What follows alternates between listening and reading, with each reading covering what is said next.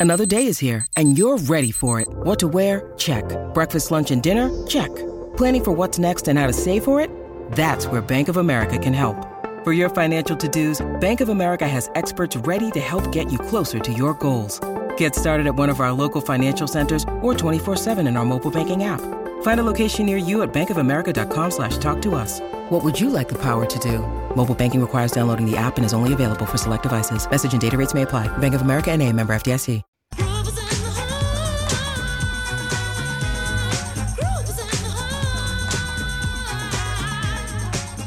Yes, time to talk women's football with Elissia Carnavas. Evening, Elissia. 100 days to go to the Women's World Cup. Final batch of tickets on sale today. You excited?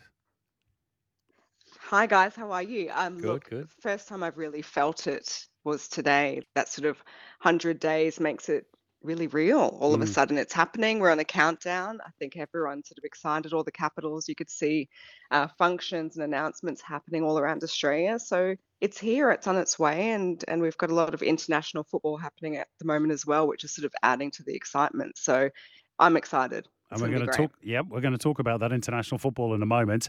Uh, Six hundred fifty thousand tickets sold. Uh, the opening game against Ireland close to a sellout at Stadium Australia. And FA reporting today. This is a bit of a surprise to me actually that they're uh, preparing a bid for the Women's Asian Cup in twenty twenty six.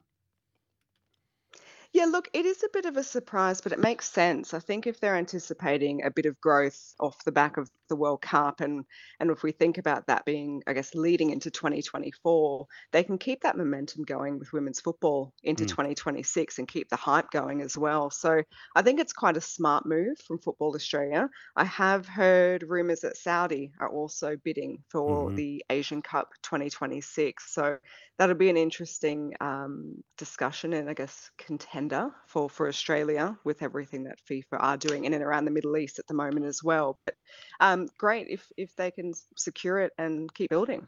Yeah, let's uh, hope they build a stadium in Brisbane as well. That'd be nice too. On the back of that, go on, Broski. Had Uh, to get that dig You in. did, you did. Elissia, just looking at the Matildas, um, they fell to a, a 1 0 defeat at, against Scotland. Um, I mean, even though they were without Sam Kerr, a few other senior stars, it, it was still a, a disappointing performance. You, what did you take from that game? Yeah, look, I think the expectation now with where the Matildas are is that we would beat teams like Scotland regardless of not having our main our main stars sort of in the mix. People like Sam Kerr and even Steph Catley, for example, not being there and Caitlin Foord. So I think that was disappointing. But full credit to the Scots. The way they came out against the Matildas was sensational. They were really, really physical. They were quick on the attack. They pressed quite high as well, which I think caught us off guard quite a bit, particularly in that first half. So I think Tony is right in his assessment and going, well, look, it's a learning curve, albeit a very late one. Um, but look, disappointing uh, for Australian football fans all the same. We want to start to see that momentum uh, now with wins coming into the World Cup for the confidence as well for the team. We'll uh, talk about the England game in a moment. Positives from that game, obviously the return of uh, Ellie Carpenter and uh, combination with Cortnee Vine down the right hand side. She's blossoming into a, a fine international player. Yeah, she really is. And I really applaud her for still staying in our league here at home in the A League and then being able to continue, I guess, her performance on international stage. It sort of is one of those beacons for the A League, to be fair. Cortnee Vine, she's been fantastic. But I'm excited to see that combination with Ellie. Um, obviously, having Ellie back is just an asset um, to the team. We can speak forever about Ellie and what she brings to the team, particularly down that right flank. But um, it, it brings a bit of security, I think, for Courtney as well to play her natural game when she when she goes forward with someone like Ellie in behind her. So that combination, I'm excited to see what comes of that in the next few months and, and years as well.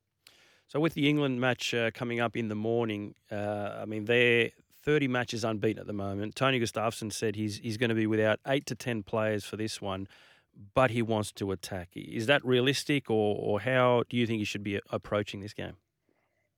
Yeah, it, look, uh, eight to ten players is a starting lineup, right? That's Mm. that's a substantial amount of players that that he's missing. Um, I applaud the intent, I guess, that he still wants to attack, but against a team like England, what are they? Thirty matches now Yeah. Yeah. unbeaten that they they're coming into.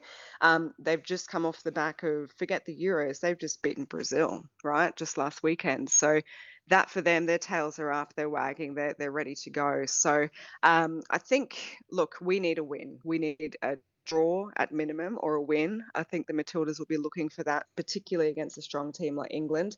In reality, I expect England to be in the top four come the World Cup. So this is a real, I think, measuring I guess, margin for us as to where we sit coming into July as well. So tomorrow's match is important. Um, depleted, yes, but I think all the same, we need to put some confidence into to that next string of players and see what they can do against England. Elissia, just on what you've said in general terms, are you a little bit concerned that the Matildas are heavily reliant on those experienced players? And if they are missing for whatever reason, obviously there's question marks over Alanna Kennedy. Hopefully, Sam Kerr will be okay come the World Cup. But if one or two others are missing, then d- does that p- present a big problem? Yeah, I've I've probably been quite vocal about this as well. Um, definitely, that's always been a concern of mine that we've been so heavily reliant on essentially the same eleven for a very long time. Um, the concern I sort of voiced last year was what happens if some of these players get injured, touch wood. Um, and we're starting to see it now, probably at not the best time, obviously coming into a World Cup. Um, so what it's done is, I guess, it's left a bit of a void. Um, I, I, would have liked to seen Alex Chidiac getting more game time, for example, last year. Uh, Clare Wheeler is another player. Mary Fowler, just to give her that confidence as well. She's just not quite there in terms of her her finish at the moment, and that's a confidence thing. Um, there are players now that will have to step up uh, to fill the void of Caitlin Foord for example. That's huge to mm. do right now um, for these players. And of course, they've they've built this team around essentially um, Kennedy, Catley, Kerr, and, and Foord. That's been the structure of that team, and all four of those players are missing um, in huge vital roles with how the Matildas play. So it is concerning for me, but fingers and toes crossed that all of those four players in particular are good to go good to go come July because that's that's the crunch, really, is the World Cup. Mm. Uh, and it will kick off against Ireland, of course, who uh, played a friendly themselves. They were beaten by another of the favourites, the USA, in a friendly by two goals to nil. But uh, uh, a bit of a blow for the Americans. Their key striker, Mallory Swanson, who's been in great form of late, uh, was carted off with a knee injury and uh, went straight to hospital. Is she in doubt for the for the Women's World Cup?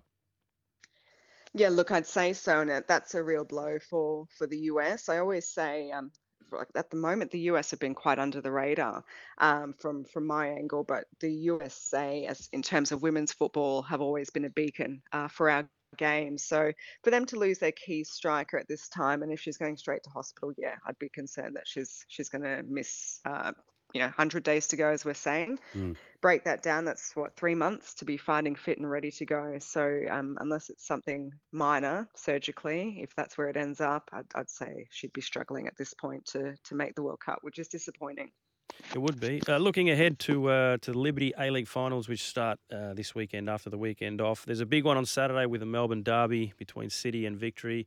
Uh, this normally is the time that Victory come alive, isn't it? As they uh, bid to win an incredible three in a row. Yeah, I always say uh, Melbourne Victory tend to thrive in, in these environments, men and women. They're, they're very, very good when it comes to finals football.